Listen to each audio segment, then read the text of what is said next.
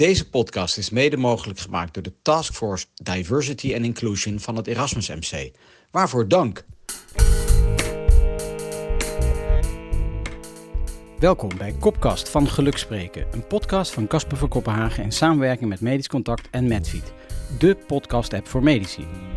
Mijn naam is Casper van Kopenhagen, revalidatiearts en niet-praktiserend sportarts.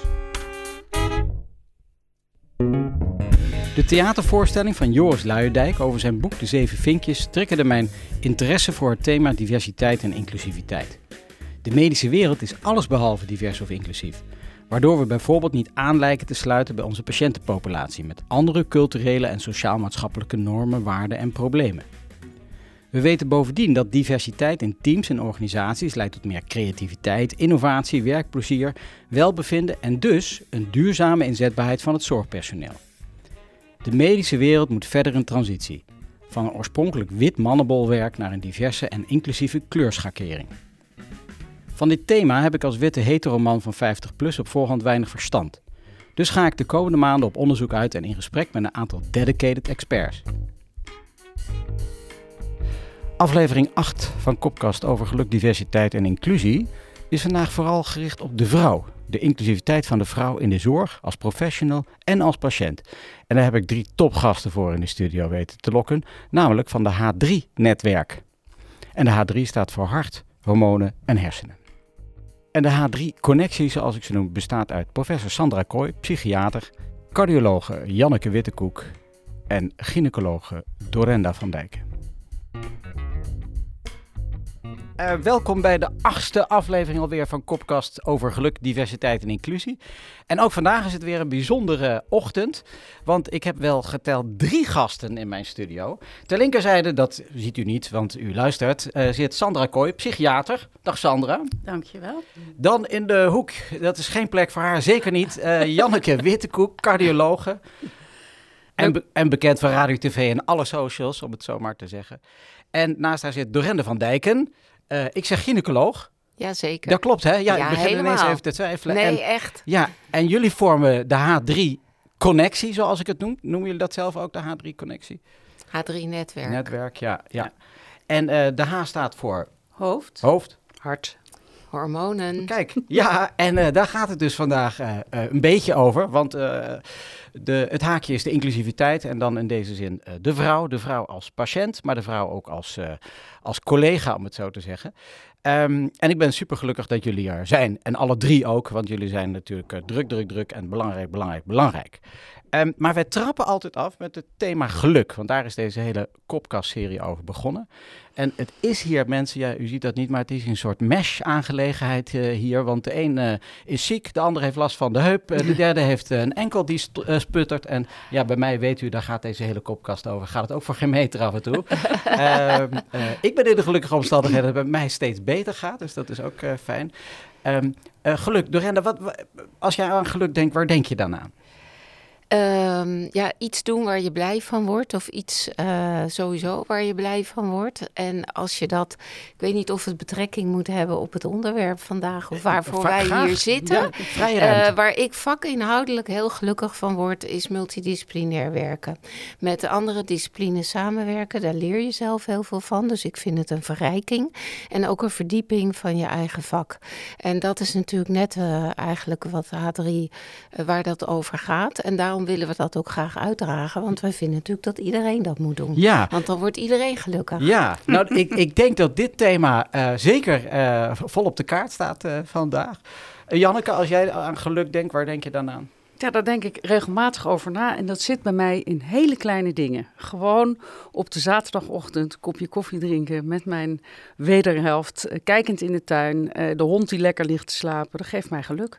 Dus het zijn hele kleine dingen. Dus uh, dat, dat, En ik denk ook dat het. Uh, ik, ik kan ook goed genieten van dat soort kleine dingen. En dat is wel. Ik, ik realiseer me wel soms, zeker als ik uh, kijk naar de gesprekken die ik voer in mijn spreekkamer. dat dat niet vanzelfsprekend is dat je van kleine dingen kunt uh, genieten. Dus dat, nee, dus dat probeer ik mijn patiënten ook wel te leren en daarvoor te inspireren. Door het gesprek aan te gaan van waar, waar word je nou blij van? Ja, en, en uh, Dorende had het net over haar werkgeluk ook min of meer, die samenwerking. Is dat iets wat voor jou belangrijk is of zit je liever in je eentje op een kamertje? Uh, nee, samenwerken vind ik natuurlijk heel erg, uh, heel erg leuk en ook belangrijk.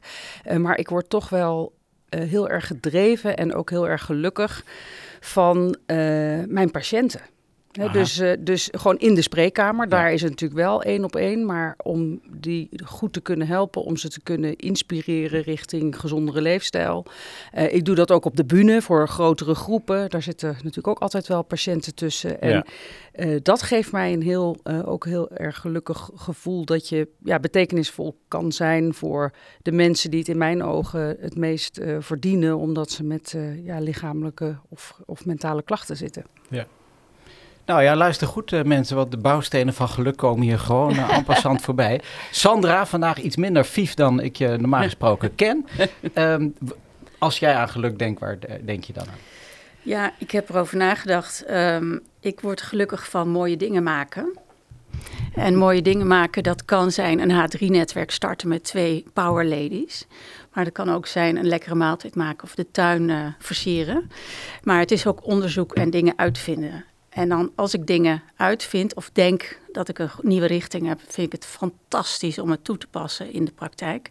En het te delen met mijn collega's, zodat meer mensen daar plezier en uh, geluk van hebben. Ja, nou, eh, de prachtige antwoorden weer. Even uit de heup geschoten, behalve dan uh, één iemand hier aan tafel. Een cijfer van de dag. 0 is nou, dramatisch waardeloze dag. 10 is je, je huwelijksdag. Wat voor cijfertje geef je het dan vandaag? nou, vandaag een 7, omdat ik uh, griep heb en ja.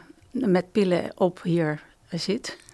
Maar uh, dat is nog, daar ben ik wel blij om dat het gelukt is. Ja, en waarom zit je dan met. Vond je het zo belangrijk om hier te komen dat je. Ja, ik wilde het niet missen. Ja, ja, ik wilde het per se niet missen, omdat H3 een missie heeft die we heel graag delen met de dokters van Nederland. Ja. Ja. ja, dus een 7 aan, de, aan deze kant, Janneke. Ja, een dikke 8. Dikke en waarom het niet meer is, dat komt omdat de zon niet schijnt. Het ja, het is pet weer. Oh man, ik ben, kwam hier doorweekt aan op een fietsje, vouwfietsje. Nee, het was niks. Ja, een 8 en dat weertje, dat helpt dan weer niet mee. Ja, ja. Dorende, jij een cijfer? Ja, nou, zij is me net voor. Ik wou zeggen een 9 en vanmiddag een 10, want dan gaat de zon schijnen. Oh, oh. Dus, maar oh, oh. ik, uh, ja, ik, een 9 omdat ik, ja, ik word gelukkig van mijn werk en ja. waar ik me mee bezig hou. En daarbij is het bijna weekend. En dan gaan we ook weer leuke dingen doen. Dus nou, vandaar de negen. Ja, dus alle jonge dokters die twijfelen en de andere kant op willen gaan, uh, een hondenkennel willen beginnen, luister dan goed naar deze. Ja, maar luister oprecht goed naar deze bevlogen mensen. Vorige week had ik Harriet Verwij, die kennen jullie ook al. Ja, ja, zeker. Een icoon toch. En die, die had het uh, over liefde die ze terugkreeg van de patiënt naast waardering en respect ja, heel veel meer kun je niet halen uit je werk, denk ik dan altijd maar. En je krijgt het gewoon instant in de spreekkamer. Dus jonge dokters, uh, uh, hoor en luister en, en huiver niet, om het zo te zeggen. Um, dan uh, is natuurlijk de belangrijkste reden om hier te zitten, is dat jullie het hebben over werkgeluk, samenwerking, samen dingen doen. Ehm, maar hoe, hoe, zijn jullie zo, hoe zijn jullie nu hier zo terechtgekomen bij elkaar? Sander, wil jij daar iets over kwijt? Ja, ik weet het nog heel goed. Uh, Zij is de schuldige. nou, jij ook. Uh, Janneke en ik uh, kwamen elkaar tegen op een congres over vrouwen met ADHD. Janneke had een praatje over medicijnen voor ADHD en het hart. En ik over de vrouwen met ADHD. En toen kwam Janneke na afloop naar mij toe. En die zei, wat, de vrouwen die jij beschrijft, die zie ik elke dag.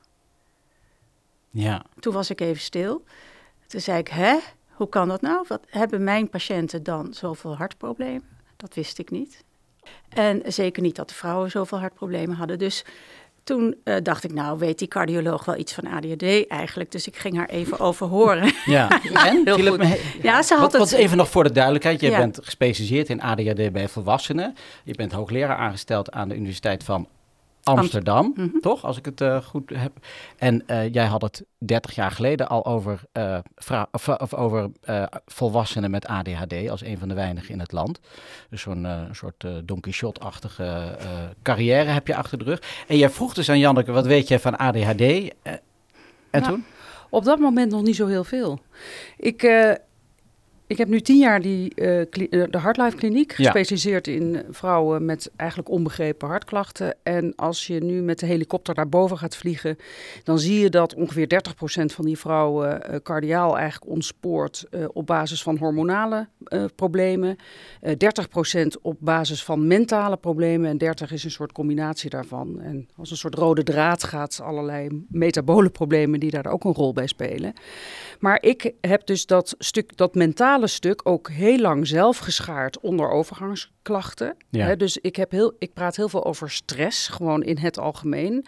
Maar die, eh, de, de, dat uitsplitsen in bijvoorbeeld posttraumatisch of eh, leven met ADHD zonder dat dat goed gediagnosticeerd is, dat dat dus problemen kan geven. Dat was voor mij een eye-opener op de dag van dat congres. Ja, En ik wist wel wat over ADHD, maar ik heb dat nooit in mijn spreekkamer. eh, eh, heb ik de vrouwen die het veel te druk hadden of de, de, de zaken niet meer goed konden bolwerken, et cetera, et cetera. Altijd ehm, zeg maar uitgeboekt als eh, te veel werkstress, slecht Mhm. slapen, eh, menopauze, hartklachten. Dat was Ja. eigenlijk meer. eh, en dat, dus het hoofdstukje stress, dat is absoluut genuanceerd door Sandra Kooi, door mij mee te nemen in de wereld van het niet goed gediagnosticeerde ADHD. ja. En is dat dan in de categorie, als je het één keer door hebt, dan zie je het de hele dag door? Eh, daar, je, je, je gaat Ja. het pas zien als was het ook alweer? Ja, Cruijff. Ja, Eh, nee, je ziet het pas als je ja. het door hebt. Ja. ja. Nou, het is, ik vind het nog wel steeds wel lastig. En gelukkig hebben we eh, een, een, eh, nou ja, een, een aantal eh, vragen waardoor we ADHD meer of minder waarschijnlijker kunnen maken. Ik ben natuurlijk niet de super-expert, dat is, eh, dat is Sandra. Dus ik, ik kan in ieder geval wel het onderwerp bespreekbaar maken.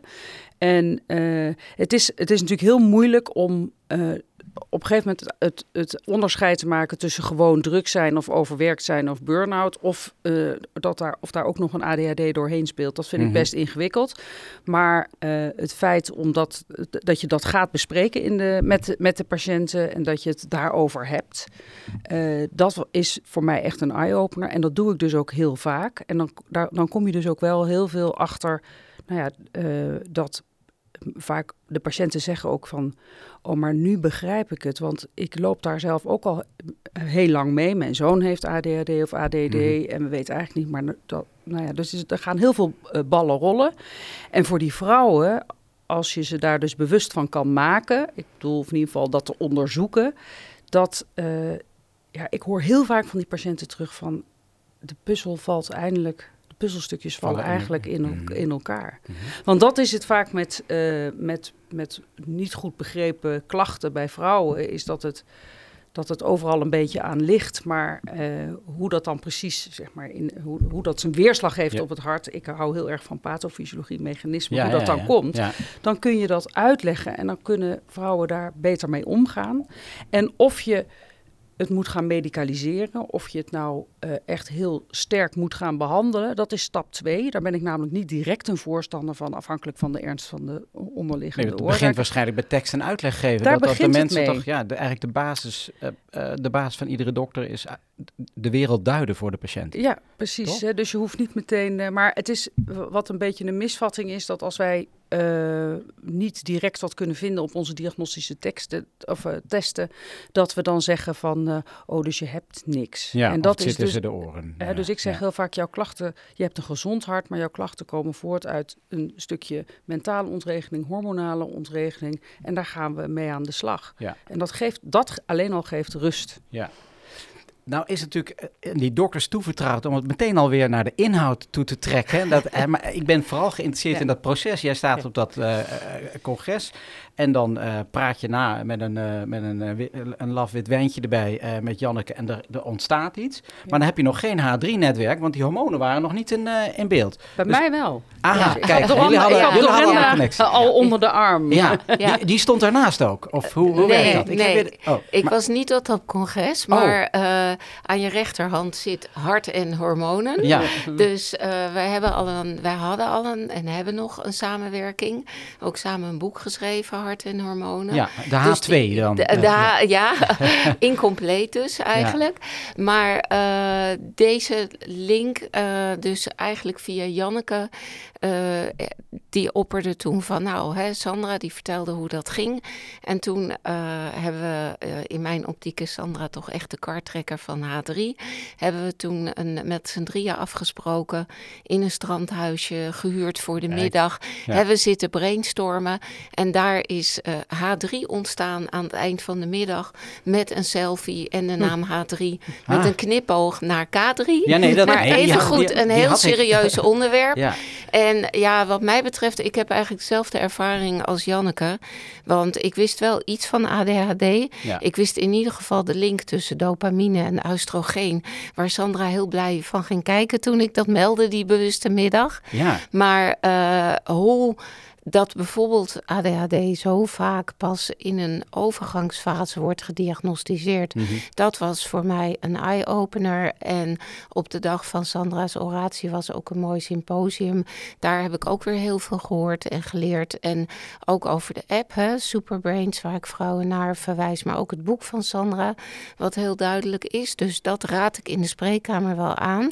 En in het OVG hebben we wel een multidisciplinaire poli al. Ik doe daar onder andere spreekuur met professor Berit Broekman. Maar wij diagnosticeren en behandelen niet ADHD daar, maar we pakken het nu wel mee ja. in het onderzoekstraject wat we hebben lopen. Ja. Dus zo vult, vullen we elkaar denk ik weer aan en daar is Sandra ook bij betrokken. En, maar, en ik denk, want het gaat heel nadrukkelijk over ADHD bij uh, volwassen vrouwen, Mm. maar ik denk dat je dan de H van hersens wel tekort doet, want je hebt, brengt natuurlijk meer in dan alleen dat, uh, ja. Sandra, toch? Ja, het hoofd is uh, nogal groot. Nou, zeker, je kan er nogal last van hebben ook, ja. Ja, dus het, is, het is zo dat er, we een hypothese hebben waarom me, vrouwen met ADHD zo vastlopen in de overgang. En ook na de bevalling en ook in de week voor de menstruatie. Overigens hebben wij aangetoond in onderzoek. En dat heeft te maken met ontregelde neurotransmitters, waaronder dopamine. En oestrogeen heeft een vergelijkbare functie. En als ze allebei ontregeld zijn of te laag, dan krijg je dat je vastloopt. Ja. Dat is een, een beetje een korte samenvatting. En dat gebeurt natuurlijk ook bij vrouwen met bipolaire stoornis, depressie, autisme, persoonlijkheidsstoornissen. Dat weten we niet zo goed. Maar het is heel aannemelijk dat vrouwen met psychische klachten dus ook meer hormonale klachten krijgen in alle drie die fasen. Ja. Maar omdat ik daar niet alles en alles van weet, heb ik me beperkt tot ADHD om te beginnen. Ja. Maar ik wacht gewoon op collega's die into de bipolaire stoornis zijn en into uh, autisme om zich aan te sluiten bij H3, om Aha. die tak van sport uh, ook mee te nemen. Want die vrouwen melden zich al massaal bij ons. Ja. Van, en gaat het dan ook over ons? Ja. En terecht. En wat zeg je dan? Nou, ik moet nog even een collega vinden die die kar gaat trekken. Want ik kan niet alles in mijn eentje. Nogmaals, Nee. het hoofd is wat groot. Ja, ja, ja, jouw, hoofd, ja, jouw hoofd is ook groot. En natuurlijk, maar je kan niet alles aan. Maar, ehm, eh, dus het wordt een, H, een H8-combinatie uiteindelijk. Met, eh, Het, hoofd, het hoofd blijft het hoofd. Ja, Ja. daarom Ja. staat hij ook als eerste. Maar ik denk vanuit de hormonale hoek ja. kan je ook alleen maar bevestigen dat vrouwen, hè, die Sandra net noemde, bipolair autisme, et cetera, dat die inderdaad ook al in hun normale menstruatiecyclus klachten kunnen Mhm. ondervinden. En zeker ook rondom de overgang. Dus het is eigenlijk allemaal Ja. vergelijkbaar. Ja. Er zit natuurlijk heel veel in. Je ziet het pas als je het door hebt. En ik Mm, merk, ik ja. ben een man van 53 en ik begeef mij in een eh, eh, levenswereld met veel vrouwen van die leeftijd. En het is, ik vind het een ramp, die overgang, als ik dat zo mag zeggen voor jullie. Ik, eh, ik kijk er echt met verbijstering naar wie heeft dit uitgevonden.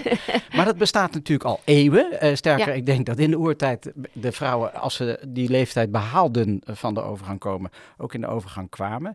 En ik vraag me dan af waarom, want je bent het eh Doreen, je bent natuurlijk ook een, eh, ja, een Don Quixote-achtige op dit gebied, zeg maar. Jij roept dit waarschijnlijk ook al 30 jaar van... eh, mannen, Ja. luister nou eens. Jullie baseren alleen maar je onderzoek op, op witte mannen van boven de 50. Maar die vrouwen komen niet terug in die spreekkamer. Of niet in, de, in het onderzoek. Ja, nou dat, dat klopt zeker. En die overgang bestaat natuurlijk al langer. Maar wat je wel ziet, is eigenlijk de, de huidige generatie vrouwen in de overgang. Er is nog nooit zo'n grote groep van die leeftijd geweest die zo actief participeert op de arbeidsmarkt. En dat is dus ook de reden waarom we er nu veel meer over horen, denk ik. Ja, misschien is de tijd er ook rijp voor. Maar uh, het betreft dus heel veel vrouwen. En die vrouwen zitten, 80% van het zorgpersoneel uh, is vrouw. Kijk uh, naar het onderwijs, de politie, de, nou, overal. Dus de hele maatschappij heeft daar iets eigenlijk soort van last van. Maar ik wil me niet alleen focussen ook op de vrouwen met klachten. Want 20%, 1 op de 5, heeft geen klachten. Maar voor die vrouwen is ook die verandering van de hormonen voor hun levensverwachting, gezondheid, lange termijn. Want we willen allemaal graag gezond ouder worden, is ook van belang. Dus het raakt eigenlijk iedereen. Ja. En ja, we hebben daar wel uh, ook een recent een grote beurs voor binnengehaald van het NWO. Waarin we van 9,5 miljoen, waarin we dus nog meer onderzoek gaan doen uh, dan wat we al doen. Maar ook over het maatschappelijk aspect en het opheffen van taboe. Maar ook op de werkvloer en ook hart- en vaatziekten. Ja, en, en je zegt Alles zit daarin. Ja en, ja, en, je zegt het opheffen van taboe. En dan bedoel je dat er op de werkvloer rekening gehouden moet worden met de belastbaarheid van een, uh, in, in, een bepaalde leeftijd. Dat is een van de work packages, maar ook opheffen van het taboe. Dus dat het bespreekbaar is, dat het als iets normaals gezien wordt. Kijk, als gynaecoloog denk ik, wij onderscheiden ons van mannen in heel veel opzichten, maar vooral in drie dingen. We kunnen als vrouwen worden ongesteld, we kunnen zwanger worden en we komen in de overgang. Ja. Dus over die drie dingen moet normaal gesproken kunnen worden. Ja. En dat moet in het pakket zitten. En daarbij ook ja, onze belangrijkste levensverwachting voor ons als vrouwen, onze dreiging, is hart- en vaatziekten. En persoonlijk uh, ja, is het mijn doorn in het oog dat je vanaf je vijftigste je uitstrijkjes krijgt, je bevolkingsonderzoek, borstcontrole, uh, darmonderzoek. Maar met stip op één staat hart- en vaatziekten. Dus je moet en die zitten helemaal niet in. Een inspanningsecg'tje. Uh, nou, als, uh, waarom laat je niet met de mammografie bloeddruk en cholesterol mee bepalen? Dan ben je er ook. Ja, inspanningstestje is, uh, is misschien al veel te veel. Gewoon risicofactoren. Precies. Want, ja, want, want dan hebben we alle kruisridders hier bij elkaar, zeg maar. Want jij roept ook al sinds ik jou ken en dat is al even geleden, want jij bent dispuutsgenoot van mijn vrouw. Dus ik ken je uh, van naam al twintig jaar. En ik ken je ook niet anders dan vanuit de social media. Gaan we het ook nog even over hebben. Maar uh, als kruisridder voor uh, de, de, het andere hart, om het zo maar te zeggen. Het vrouwenhart. Ja. want je slaat meteen hier natuurlijk op aan. Ja, direct. uh, het andere hart, inderdaad, het vrouwenhart. Ook preventie. En een beetje wat, uh, wat Dorenda ook zegt. Uh, het, het hele um, ja, eigen verantwoordelijkheid. Of eigen verantwoordelijkheid. Of in ieder geval dat er ge, gekeken wordt naar risicofactoren voor hart- en vaatziekten.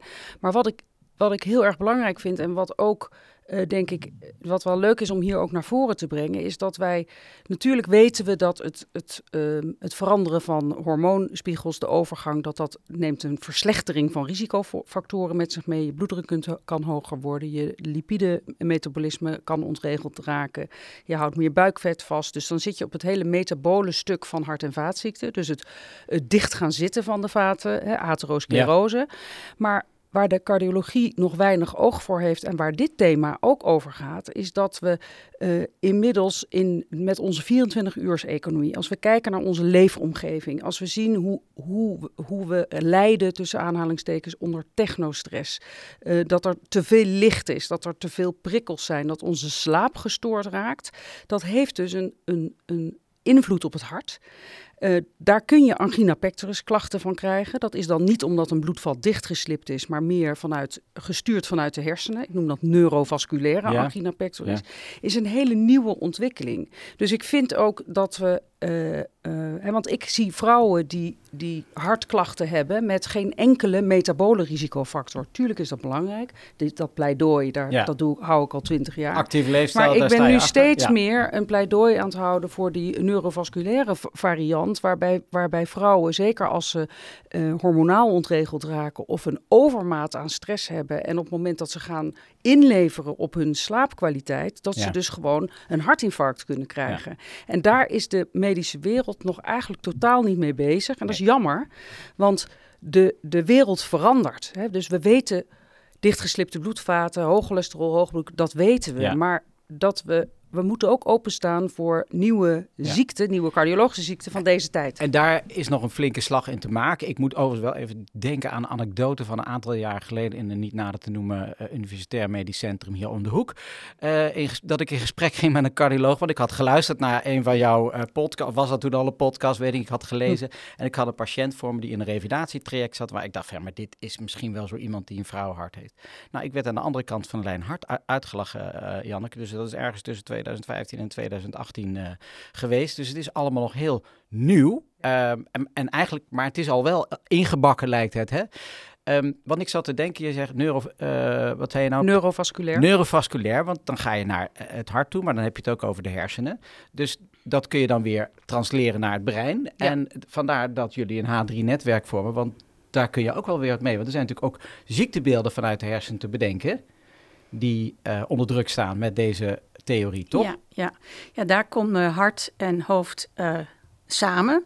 In de zin van dat Janneke ons onderzoek heeft laten zien... waaruit blijkt dat mensen met stress, depressie en angst... meer vaatspasmen hebben Ja. in het hart. En misschien ook wel in het brein, dan krijg je migraine. Hè? Ja, daar gaan we. En eh, Ik ben de iets H4, ander hè, de heren ben ja, ik van. hè. Ja, ja. Ja, mannen zijn ook, eh, hebben misschien wel hetzelfde soort aandoeningen. Maar het gaat om de hoge mate van stress en de chroniciteit ervan. Mhm. En als, als die stress een factor is van inflammatie, ja. van ontstekingsprocessen, dan heb je ook makkelijker dat je endotheel hapert. Of dat het cholesterol beter blijft plakken. Zeg ik het goed, Jan, in uh, Jip en Nou, Janneke taal? Kleine nuance wel, maar ga, ik maak je verhaal af. Dus, dus de psychiatrie is de vergeten kind in de kamer. ja. De psychiatrie, daar zit vol met mannen en vrouwen met stress. Schijnt. Oh, met stress, ja zeker. En ja. die krijgen dus eh, vanuit deze hypothese ook meer kans op bepaalde hart- en vaataandoeningen die totaal niet in beeld zijn, die totaal niet gecheckt worden. En daar gaan wij nu mee beginnen. Hè. Dus we hebben nu hart- en vaatziekten voorkomen. Preventieprotocolletje zijn wij als H3 aan het schrijven bij vrouwen met ADHD. En ik neem de mannen ook mee voor je geruststelling. Ja, ja, ja. Want, ja, nou ja, ik denk dat dat- ja, want dat- dat- andere problemen. Wil je erover praten? Ja, zeker. zeker, na afloop. Ja. Man, man, man. Ja. Ja, ik heb van mannen geen verstand hè, als Ja. gynaecoloog, Ja, dat- dus aan mij heb je niks. Ja, ik- nee, maar juist die, die open blik hebben we nodig om Oh, verder te komen. oké. Ja, Ja. vind ik dan. Nee, ik denk wel dat het, eh, zeker als je kijkt in de wetenschappelijke studies en de correlatie tussen eh, mentale problemen en hart- en vaatziekten, die is natuurlijk heel hoog. En dat Ja. is voor een groot deel te verklaren eh, in, door het verslechteren van risicofactoren. Dus daar zit voor een groot deel ook die metabole component. Hè. De, de- het is- heeft vaak te maken met ja, soms ook eh, dat, het, dat het, de leefstijl soms wat slechter is bij mensen die een bepaalde mentale aandoening hebben. Eh, nou ja, dat zijn er meer, meer roken, meer drinken, noem maar Ja. op. Dus dat Dus leidt allemaal tot de, Ja. tot, verstaan precies, dat, dat leidt tot de hartproblemen zoals we die kennen. Maar dat hele nieuwe stuk, dus de technostress, de, het, het onder druk staan van het zenuwstelsel, wat, daar, wat daarvan de effecten zijn op het hart, of dat nou hartverkrampingen zijn, dus angina pectoris als gevolg van vaatspasmen, eh, die niet het gevolg zijn van atherosclerose, of hartkloppingen. Ja, dat is, eh, dat is voor een heel groot deel ook gewoon nooit meegenomen in wetenschappelijke studies. Nee. Misschien nog iets over Ja. het bindweefsel zeggen. Vind je dat een idee? Ehm, ja, maar dat is meer jouw thema. Dus misschien moet jij dat vertellen. Maar Ja? dat, dat ik da- even dan ook mijn eigen agenda erbij houden. En er mag zeker over het endotheel eh, gaan, Oh eh, ja. want dan gaan we weer in de diepte. Maar er kwam net ook het slapen voorbij. Ja. En Ja. slapen is toch wel iets waar we ook jarenlang gedacht hebben. Ja, gewoon slapen moet je doen. Ehm, maar dat haalt, eh, als je het vooral niet doet, dan haalt het alles onderuit. En Ja. wat ik constateer in mijn, eh, eh, niet in mijn, nou misschien ook wel in mijn spreekkamer, dat het een essentieel probleem vormt tijdens de overgang. Ja, ja we, ik, wat ik nog even wilde toevoegen aan net, we hebben onder leiding van Angela Maas in 2021 ook een Europese position paper eh, gepubliceerd. Daar was, heb ik ook aan mee mogen doen. Ja. En we hebben een hele mooie infographic gemaakt voor in alle levensfasen van de vrouw. Welke hormonale dingen of andere dingen, stress zit daar natuurlijk ook bij. Eh, ADHD ontbreekt daarin helaas. Eh, wat, wat, hoe erg het met elkaar vervlochten is. En slaap is zeker een heel essentieel onderdeel. Ik denk dat slaap tegenwoordig bijna een vak apart is. Ja. In eh, of geven we in het multidisciplinair team ook een slaapspecialist, een neuroloog, somnoloog. En ja, ik zeg wel, slaap is eigenlijk het beste medicijn. Dus soms uh, is het ook goed om juist op die slaap te sturen. En bijvoorbeeld niet specifiek op die hormonale klachten. Voeding en leefstijl speelt daar natuurlijk ook een belangrijke rol in. En daar moet dus echt meer aandacht voor komen. Ja. Want je kan er veel meer mee dan dat je denkt. Ja, toch? De, ja. Naast de tien uh, slaaphygiëne-regels die iedereen moet Thuisarts.nl is ja. top. Daar kan je al, kom je al heel en mee. Maar cognitieve gedragstherapie voor insomnie is uitermate effectief. Veel ah. effectiever dan voor overgangsklachten bijvoorbeeld. Kijk, Janneke, ik zie je ook knikken.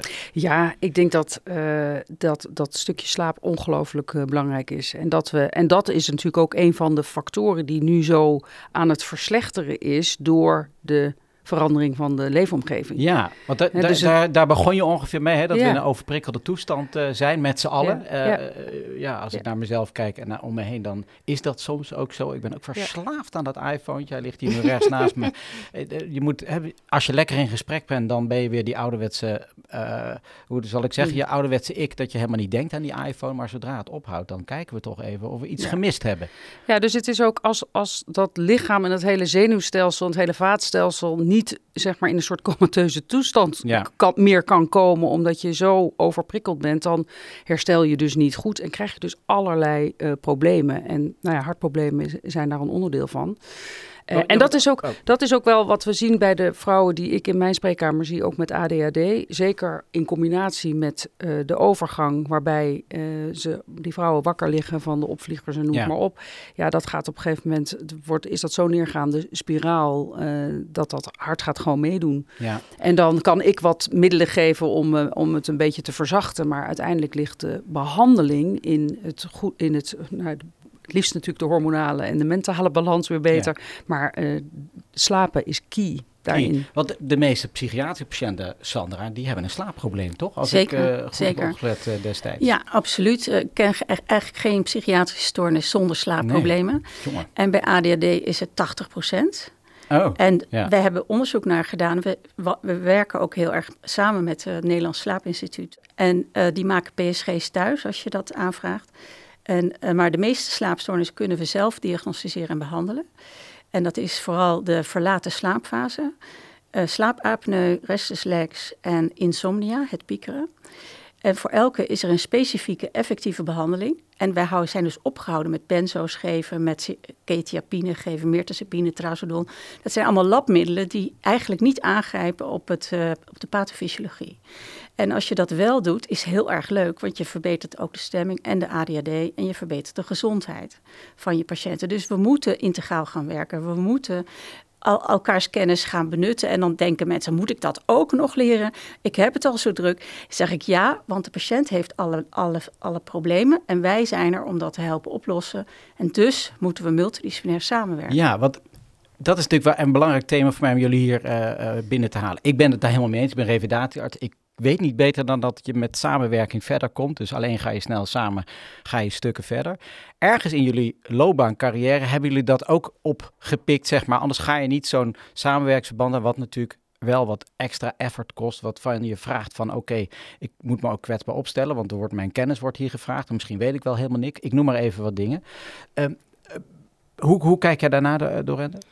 Ja, uh, ik heb natuurlijk een paar jaar geleden al, nog net voor COVID, begin COVID, die multidisciplinaire poli opgezet. Ja. Omdat ik ontdekte dat die overgang veel breder is dan alleen die opvliegers en dat nachtzweten. En, en wie had je op die multidisciplinaire nou, poli? Nou, ik, ik uh, merkte dat ik in het OVG uh, overlegde, of met de cardioloog, of de psychiater, of de neuroloog, somnoloog, de internist, endocrinoloog. En toen dacht ik, ja, ik heb binnen het OVG zulke fijne, goede collega's. Zeker. Dus die heb ik allemaal gemaild van zullen we niet eens een keer met elkaar een kop koffie drinken en eens kijken of we niet meer kunnen samenwerken. Daar zijn toen de MDO's uit ontstaan. dat begint dus met een mail en een koffie. Het begint met een mail en een koffie. Ja, ja, precies. En, en energie. En dat, nou, dat vooral, en dat merk je in H3 ook overigens, het enthousiasme. En uh, dat was zo inspirerend. En daar leer je ook, wat ik aan het begin zei, hè, je, je leert er ook heel veel van. Sommige uh, cardiale medicatie kan ook invloed hebben op slaap. En uh, slaap geeft uh, minder slapen, geef je stress, geef je meer opvliegers. Dus Mhm. het is allemaal heel erg met elkaar verweven. En we doen nu maandelijks een MDO. En we doen twee, drie ochtenden in de maand met elkaar poli. Met al die specialismen. Niet met allemaal. Het is zorg op maat. Ja. Dus afhankelijk van wat iemand nodig heeft, die specialisten zitten er. Waarbij, eerlijk is eerlijk, driekwart is de psychiater en de gynaecoloog samen. Aha. Ja. Ja, ja die psychiater heb je altijd, Ja. want we zijn maar Ja. een, een, een En in het, in het consortium, die studie die we gaan doen, Mhm. is slaap en psyche, is ook werkpakket 1. Dat doen Berit Broekman en Eus van Zomeren, Mhm. ook bekende slaapspecialist. Dus slaap is zo ontzettend belangrijk. Ja. Ja. Ik wou nog iets zeggen Ja, over oh, de zeker. urgentie. Ja. Waarom, waarom we nou eigenlijk tot het gekke idee zijn gekomen om echt niet alleen samen te werken, maar het ook op de kaart te zetten en mensen te inspireren. En dat was dat we aan het begin van het verhaal, Janneke zei, ik heb zoveel vrouwen die op ADHD lijken in mijn kliniek. En we zijn gaan screenen. Ja. En Janneke heeft 300 vrouwen gescreend, een consecutive sample, dus iedereen binnen een bepaalde periode die binnenkwam. En toen zijn we van dat aantal wel heel erg geschrokken. Mhm. En dat was eigenlijk de reden dat we dachten, 35% van die 300 vrouwen scoorde op een screener. Dat is nog geen diagnose, hè, daar is meer voor nodig. Maar in ieder geval was er een aanwijzing dat we daarnaar moesten kijken. Ja. Ik heb er ook een heel aantal zelf gezien en inderdaad gediagnosticeerd. En die ben ik aan het behandelen. En het zijn de meest complexe patiënten die ik ooit gezien heb. En ik heb 30 jaar ervaring. Ja. En dan vind ik het zo sneu dat je bij de cardioloog moet komen om je ADHD uiteindelijk boven tafel te krijgen. Het is dankzij Janneke dat we dat nu kunnen. Maar, en dankzij onze samenwerking, ik, ik vind dus dat dat beter moet. En deze eh, urgentie eh, was voor ons de call to action. Van dit kunnen we niet laten lopen. Nee. We kunnen niet wachten tot we nog meer onderzoek hebben. Want Het nog hadden al een superdrukke agenda, zeg maar. En Ja. dan komt dit erbij. Ja. Eh, ik heb nog wel een vraag die boven de markt hangt. Die, die, maar da- dan komt dit erbij. En toch besluiten jullie, hè, door, ingegeven dus door data, van het valt helemaal niet mee, om door te gaan. Janneke. En dat vind ik nou zo leuk dat, dat, dat jou dat verbaast. Hè? Want eigenlijk. Helemaal en wat, niet. ja, weet- Ik ben nee, maar ook van. ik ben, ja. ik ben eigenlijk tot op de dag van vandaag nog verbaasd dat wij met name ook in de cardiologie heel erg tevreden zijn met zeggen dat er geen hartprobleem is en totaal verder niet nadenken van maar waar zouden die klachten dan vandaan komen. Ja. En dat is natuurlijk altijd ook mijn drijfveer geweest. Hè, dus als een, een, een ik heb wel honderd keer op een eerste harthulp moeten zeggen: Ja, mevrouw, ja, ik begrijp dat u pijn op de borst heeft, maar, eh, is ja, het ECG het is niet Ja. cardiaal, doei. En dus dat is in ieder geval voor mij een drijfveer geweest. En ik had gisteren nog een patiënt op mijn spreker. Die had een, een, eh, een gebroken hartsyndroom. Het, het, Ja. het is een Takotsubo-cardiomyopathie gehad. Bizar eh, syndroom trouwens. Ja. Ik heb het een keer aan de lijf ondervonden bij een patiënt. Ja, wat is dit? Wat, wat... Ja. Nou ja, dat is dus het ultieme stressinfarct. Door de uitstoot van enorme grote hoeveelheden catecholamine krijg je letterlijk een soort hartverlamming. Hè, Dus dat, eh, en Voor dan, de jonge dokters onder ons, het Ja. bestaat, het is fenomenaal. Het bestaat Ja, echt. zeker. Nou ja, dus dat- dat geloven we. Hè, even over Ja. die lachende collega van je in het. eh, ik bedoel, dat is goed beschreven in de literatuur. Maar eh, die- dat is ook, heb je ook meteen de meest ernstige vorm waarbij je echt gaat hartfalen. Maar daar zit natuurlijk, eh, daar, daarmee is eigenlijk de invloed van het zenuwstelsel op hartproblemen bewezen. En daar zitten natuurlijk heel veel eh, voorstadia nog, eh, nog in. En dus het is meer dat ik nog steeds verbaasd ben dat als we dus eh, ook nog tot op heden, ik le- leid nu ook co-assistenten op en die blijven allemaal zitten heel erg op de metabole risicofactoren. Ja. En die zitten, er zit geen stressanamnese op een eerste hulp, eerste harthulp of wat dan ook. Het, is- het, is, het is vooral, eh, is er hartschade? Eh, cholesterol wordt eigenlijk ook al vaak Ja. dan polyklinisch gedaan. Maar dat je nou net als assistent, zou ik zeggen, gewoon dan ben je toch op een gegeven moment nieuwsgierig van hoe kan het nou dat, dat die klachten zo ernstig zijn dat Ja. je hier bent? Ja, ik vind het te makkelijk om te zeggen, nou dan zal het wel een slokdarmspasme zijn, want het hart Ja. is goed. Nou ja, dat is natuurlijk. Kijk, ik heb ook op die eerste hulp ooit eh, gestaan. En dan, eh, ja, dan had je een cardiaal probleem. En dan belde je de cardioloog en die kwam ongeveer binnenlopen. Het is niet cardiaal. Heb je de longarts al gebeld? Ja. De longarts komt vervolgens langs. Nou, die longen is helemaal schoon. Fotootje gemaakt, prima aan de hand. Internist gaat nog eens even naar de En uiteindelijk is die patiënt heeft nog steeds klachten. Maar waar is de passie voor het vak dan ja, gebleven? voor de hè? mens. Dus, eh, nee, Ja. Maar ook, dus Ja. ook voor alle jo- jonge dokters die Ja. nu luisteren. Gewoon van als wij de opleiding ingaan, dan zijn we ontzettend gedreven om de patiënt echt als een medische puzzel te zien. En we moeten echt weten waarom is die patiënt geel? Waarom ademt hij zo snel? Waarom ziet hij eruit zoals hij eruit ziet? Dat willen we allemaal weten. We zoeken alles op. We kijken de hele pathofysiologie na. En dan zit je in het vak. Ja. En dan ga je uitsluiten of, of de, de patiënt wordt heen en weer. ge- Ik vind dat zo raar. Ja. Dus eh, wil dan je ervan je- af? Het lijkt wel alsof Ja. patiënten soms vervelend Het is worden lastig gevonden. hoor, de Ja. patiënt. Ja. ik ja. Als wij het niet De rende, ja. Oh, sorry. Ja, San wilde ook wat zeggen. Nou ja, ik denk Ja. dat wij dokters, als we iets niet begrijpen, dat, dat vinden we heel irritant. Want dan moeten we het uitzoeken en daar hebben we geen tijd voor. En dan vinden we het toch wel fijn om het aan de patiënt terug te geven van, nou, het zal wel tussen de oren zitten. Dat zeggen we dan niet, maar dan zeggen we, we kunnen op mijn vakgebied niks vinden. En zoek het maar lekker uit. En dat, dat is gewoon geen goede zorg. Ik vind dat we beter moeten zijn. Dat we Nou, beter ik moeten denk proberen. dat we te weinig eh, ons realiseren hoe nou lichaam en geest met elkaar verbonden zijn. Mhm. En we kijken vaak alleen lichamelijk. Maar die hele geest, dus die factor stress met name, die wordt buiten beschouwing gelaten. Ja. En ik heb bijvoorbeeld een patiënte die een paar jaar geleden acuut moest stoppen vanwege eh, met hormoontherapie. Mhm. Omdat iemand dat niet meer wilde voorschrijven, want die had er geen kennis van. Ze zei, je moet meteen nu stoppen. Die mevrouw heeft een Takotsubo hartinfarct gekregen van de heftige opvliegers Ja. die ze had. Dus het is allemaal... We, we, we we hebben een vernauwing van ons eigen blikveld, denk ik. Ja, want wat je ziet, dat, Ja, dat- Psychiatrie is de, de verwaarloosde kind in de kamer. Ik zeg Ja. het nog een keer. En dat heeft impact op de hele geneeskunde. Ja. Hè? Op, op, op de cardiologie, op de gynaecologie, op de interne. We moeten samenwerken en de psychiatrie heeft iets te zeggen. De psychiatrie heeft een connectie met het lichaam. Ja, en, en mag ik dat daar dan aan, lichaam en geest. mag ik daar dan aan, aan toevoegen de psychologie ook? Hè? De Ja. psychiatrie is natuurlijk meteen dat het pathologisch is, maar de psychologie, je hebt het over stress.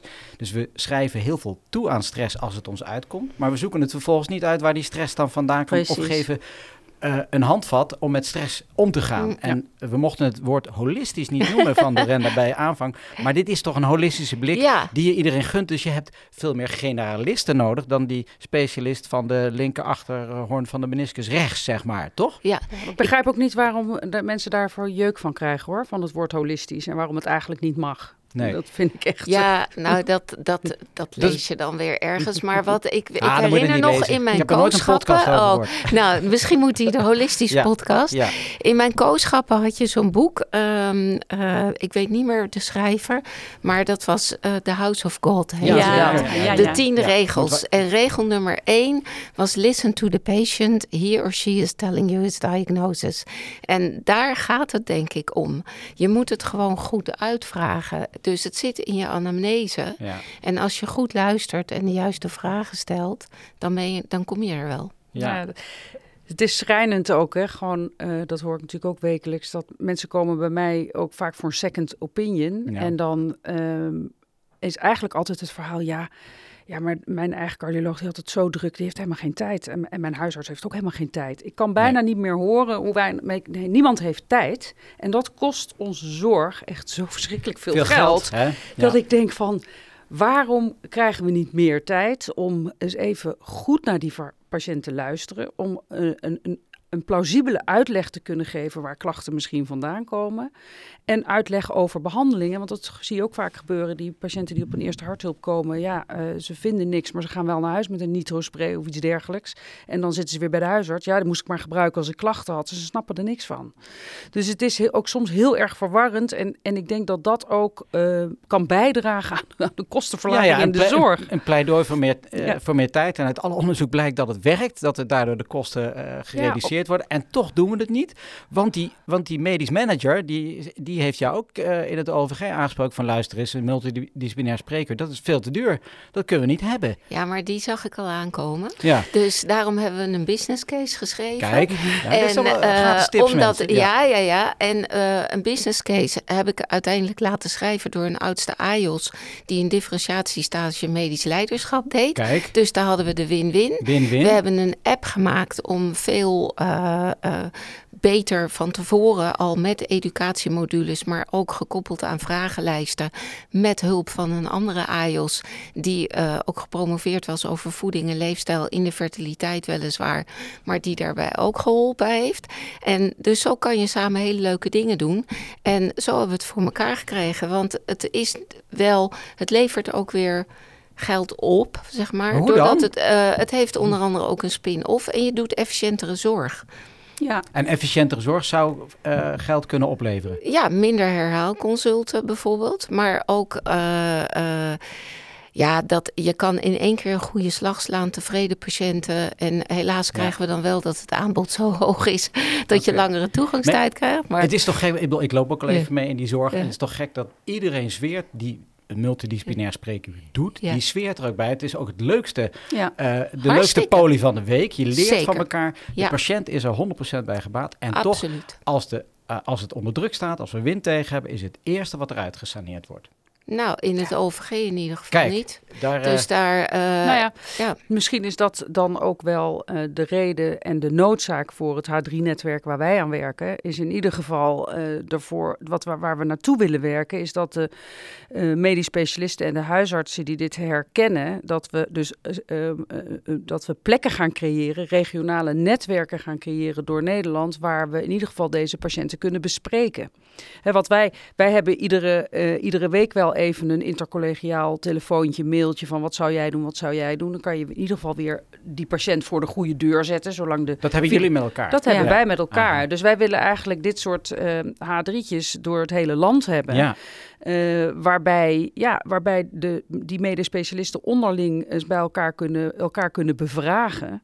En uh, de patiënt uh, de goede weg kunnen wijzen. En met name ook de goede uitleg. Ja. Dus dat is ook. En wij willen ze dan helpen. Dat, wij zijn de H3-netwerk Board. Ja. En wij maken webinars en wij willen scholing organiseren en vragen beantwoorden van specialisten. Om jullie te voeden met wat wij geleerd hebben. Maar dit moet gewoon voor vrouwen beschikbaar zijn. In, wij kunnen dat niet met z'n In drieën. het ziekenhuis toch een H3-connectie die allemaal dus beg eerst beginnen met een, een borreltje te drinken op het strand. In eigen ja. tijd. Nou, en, het of was niet, niet in het ziekenhuis. Het was geen drank, maar Oh. nou, ik, ik denk zelfs dat het niet eens in het ziekenhuis altijd hoeft. Kijk, want onderschat de eerste lijn Ja. niet. En ik denk dat we dus veel meer naar anderhalve lijnzorg moeten. Ja. Er wordt al heel veel met teleconsultatie gewerkt. Twee. Dus je Hm. kan al heel makkelijk, en dat, dat doen wij natuurlijk ook, dat een huisarts een casus voorlegt en dat we even meedenken. En dan kan de huisarts zelf, want het gaat niet alleen over de specialist. Nee. De huisarts is daar minstens zo belangrijk in. Hele fijne toevoeging. Ja. Hele fijne toevoeging. Ja, ik, ik denk dat het ook belangrijk is om te noemen dat, kijk, binnen een specialisme zoals de cardiologie of de psychiatrie of de gynaecologie, daar heb je natuurlijk een, allemaal weer superspecialisaties. Dus het is ook niet zo dat, ik, dat iedere cardioloog dit nu zo moet gaan doen. Maar een subgroep die dit hier interesse voor heeft, die dit soort patiënten vaak ziet, die een interesse heeft voor nou ja, niet goed begrepen klachten of iets dergelijks, dat, je, dat dat ook de mensen zijn die zich aansluiten. Want ik denk dat het echt een, uh, daar, daar moet echt een, ook een opnieuw een wens zijn om te begrijpen wat je patiënt heeft en laagdrempelig willen overleggen en dit probleem willen begrijpen. Ja. Dus je doet eigenlijk, ik doe ook binnen de cardiologie een beroep op mijn collega's die al geïnteresseerd zijn in het hele hoofdstuk uh, vrouwenhart en uh, die hier meer van zouden willen weten. Ik heb niet de de illusie dat, uh, dat dit Ja. breed gedragen gaat worden door de cardiologie. Maar in Die ieder geval illusie heb je niet. Ja, nee. Nou ja, in ieder geval, ik hoop Heb- wel dat de kennis op een gegeven moment in de, eh, in de leerboeken en dat, dat soort dingen, dat dat wel eh, verbetert. Maar ik denk dat het, eh, dat het is helemaal niet zo gek dat er een eh, subspecialisatie is voor eh, vrouwen en het hart. ja. En we Nou, doen is- ook onderzoek daarnaar hè, met Kijk. Utrecht. Dus we kijken in een groep vrouwen met bewezen hartspasme, met een provocatietest, eh, of zij vaker ADHD hebben. Ja. En dat zou natuurlijk ook voor andere stoornissen moeten. Maar in die zin zijn we bezig met de volgende stap om het harder te maken. En, en zijn wij continu bezig om nieuwe onderzoeksingangen te vinden, hè, ook in samenwerking met de VU. Ja. Ehm, En, het OVG. En het We hebben OVG. ook een PhD Ja. nu op de poli. Die kijkt naar Ja. Ja, stemmingsklanken. moet bewezen worden, evidence-based. Ja, natuurlijk. Dat, dat snap ik allemaal. Maar jullie hebben iets. En wat mij nou zo inspireert, dat hier gewoon drie kopstukken uit hun eigen vakgebied. De koppen bij elkaar. Die vormen een enorme kopstuk hier in de kopkast, zeg maar. En super inspirerend voor, eh, voor iedereen die in de zorg werkt. Dus eh, wa- waarvan akte. Mijn man zegt altijd, het is geen kwestie van tijd, maar van prioriteit. Nou, En daarom doen we dit. Ja, Ja. en daarom doe je dit. En wat ik nog tot slot heb, want we kunnen hier uren over praten en misschien moeten we dus een serie over maken. Maar als mensen hier meer van willen weten, nou, er is, jullie hebben genoeg eh, in, de, in de bladen en op podcast en eh, op tv eh, gestaan om dit na te zoeken. Ehm, maar wat mij nog intrigeert, Janneke, want ik zei al, ik ken jou van de sociale media, zeg maar. Hè? En eh, ergens hebben jullie alle drie in jullie, in jullie loopbaan, zijn jullie die Don Quixote-achtige, hebben jullie kracht bijgezet. Want je, je krijgt tegenwind als je voor het eerste keer met, op Facebook staat als cardioloog. Huh? Wat doe jij op Facebook? Huh? Op Twitter? Huh? En die eh, staat zelfs op de voorpagina van de Linda. Wat is dit voor een collega? Die is alleen maar commercieel bezig en met zichzelf aan de buitenkant. Ja. Ik, ik, ik, dit zijn niet mijn gedachten, maar dat kan ik me zo voorstellen. En ergens heb jij dat, eh, heb jij dat aan de kant geslagen, ben je gewoon doorgegaan en heb je bereikt wat je hebt bereikt. Ja, en dat, heeft, dat is eigenlijk dat. eh, ik heb best wel in het begin geprobeerd om eh, in de. In de zorgprofessionele de, de professionele wereld dat voor elkaar te krijgen. Heel veel bijscholingen, eh, een beetje cynische huisartsen. Helemaal in het begin heb ik het over 15 jaar geleden. Dus bijscholing over het vrouwenhart met de kennis die er toen was. Ja, Eh, en het geïntegreerd krijgen in de reguliere zorg, dat, was, dat, is, dat is, ik zeg wel eens zwemmen in een bad met modder. Maar het gaat om die patiënt. En dat, dat, die hebben mijn, die hebben mijn eh, passie en da- daarvoor heb ik die missie om die patiënten beter te maken. Dus ik had al heel snel zoiets van, ja, weet je, als het me niet... Ik, ik zit in alle commissietjes en dingen die ertoe doen om ook daar de aandacht te krijgen. Maar ik ga gewoon de barricade op voor die patiënten. Ja. Dus al die dingen die ik doe in social me- media is gewoon om vrouwen bewust te maken. Zorgen dat ze, eh, dat ze zelf hun risicofactoren weten. eh, dat ze dit meer kennis krijgen van dit onderwerp. 14 februari verschijnt mijn eh, her- compleet herziene editie van het Vrouwenhart op Valentijnsdag. we lopen naar de boekwinkel. Ja, wederom- op Valentijnsdag. Op Valentijns. Ach, nou, maar ja. ook, ook om, om dus op een leuke manier te informeren. Met name ook voor de missie die preventie heet. Want ik denk hoe beter geïnformeerd, hoe meer bewustwording, hoe meer eigen verantwoordelijkheid. En eh, dat is de manier om, eh, om dan je doel te bereiken, is dus eh, gewoon naar de doelgroep toe. Ja, maar vanuit de patiënt, hè, en dat is vind ik wel belangrijk om te benadrukken. Want eh, San- Sandra en Dorenne, jullie hebben ook allebei je als een Don Quixote gedragen in je, in je loopbaan. pionier hoor. Pio- ja, nou, ik vind Don Quixote wel een mooi figuur. Eh, of ja, die was ook een beetje gek, hè? Dat was een psychiatrisch patiënt eigenlijk, bedenk ik me nu. Wat een slechte eh, connectie. Maar je bent toch doorgegaan, ondanks de weerstand. Want ADHD bij volwassenen bestond niet, Nee, het bestond toch? niet. Wie, Nee. Wat verzinde jij nou weer? Ja, ik verzon dingen, maar ik, ik ben nieuwsgierig en ik ga door als ik denk dat er wat, wat waars in zit en wat goeds in zit. En dan moet je het bewijzen en dat is een lange weg, Ja, maar dat is wel gelukt, want ADD bestaat nu bij volwassenen. ja, we hebben een hoogleraar ADHD voor volwassenen hier aan tafel. Ja, en we hebben zelfs ADD bij vrouwen en bij opa's en oma's ouderen. Oh, Dat hebben we ook onderzocht. Ja, dus is- ADD gaat niet weg. Maar dat, dat is fijn, maar we zijn er nog lang niet, want nu moeten we integreren met de rest van de geneeskunde. En ik wil nog één ding zeggen, als het mag, zeker. namelijk onze website. Oh, Dus alle dokters van Nederland die denken: hé, hey, dit herken ik. Hé, hey, ik, ik zou er wel eens wat meer van willen weten. Ik wil meedoen. Meld je aan op www.h3-netwerk.nl. En daar is al een button voor jullie klaargezet dat je je kan registreren om lid te worden van dit netwerk. Kost 50 euro per jaar. Dan kunnen we de kosten een beetje dekken. En eh, dan gaan we met elkaar die H3-netwerkjes vormgeven in de regio om onze vrouwen in Nederland beter te helpen. Nou, fantastisch. En ik, ik blijf even haken op dat woordje button. Krijg je dan ook een button waarmee ik kan rondlopen? Ik ben H3. eh, ja, dat Nou, kunnen ik we maken. zouden we dat kunnen doen. wel een goed idee. Dat ik ben eh, H3. Ja, zeg maar. ja. ja. En, maar, ja, en, en ik dan? Eh, Jij mag ook. Mag Krijg ik je ook? een Ja. petje. Nou, de mannen zijn genoeg onderzocht Ja, en bekeken. klopt, mogen, klopt. Nu mogen de vrouwen ja, wij zitten even in de wachtkamer. Ja. Ja. Nou, tot slot heb ik altijd die Twan Huisachtige vraag, die we kort moeten houden. Want we hebben drie mensen die die Twan Huisachtige vraag van College Tour, hè, van ehm, morgen vroeg. Ehm, jij hebt college gegeven over ADHD bij volwassenen. ehm, en je wilt tot slot nog iets meegeven aan die geneeskundestudenten. Of misschien wel aan die jonge klaren die net afstuderen, die allemaal zo twijfelen en eh, eh, de hele dag denken: heb ik al een burn-out? Heb ik al een burn-out? Bij wijze van spreken. En die het vak verlaten. Wat zou je hun willen meegeven? Nou, bedenk je nog een keer, want uh, geneeskunde is het mooiste vak ter wereld. En dan in het bijzonder de psychiatrie. en dan natuurlijk vooral ADHD. Maar het komt bij ons werken. Uh, je kan ontzettend veel leren over vrouwengeneeskunde bij ons. Maar ook uh, binnenkort in het hele land bij de H3-netwerken. Want uh, je, het is, we gaan iets nieuws doen. Wij gaan een kleine revolutie ontketenen. En daar moet je gewoon bij zijn. Daar moet je bij willen zijn. Ja. Janneke, wat, wat zou Ja, jij willen meegeven? Ik zou heel groot op een dia zetten, focus op de patiënt. Als je het zwaar hebt in de opleiding, uh, door allerlei, uh, vaak zijn het bureaucratische dingen, een heleboel dingen die helemaal niks te maken hebben met de patiënt. Dus probeer je gewoon te focussen op de patiënt. Probeer de patiënt beter te maken. Je hoeft hem niet op zijn best te maken, maar dat hij een klein stapje vooruit gaat. Dat is zo rewarding en waardevol en waarvan ik denk dat je ooit dokter hebt willen worden. Dus dat wordt op de een of andere manier een beetje losgelaten. Probeer dat vast te houden.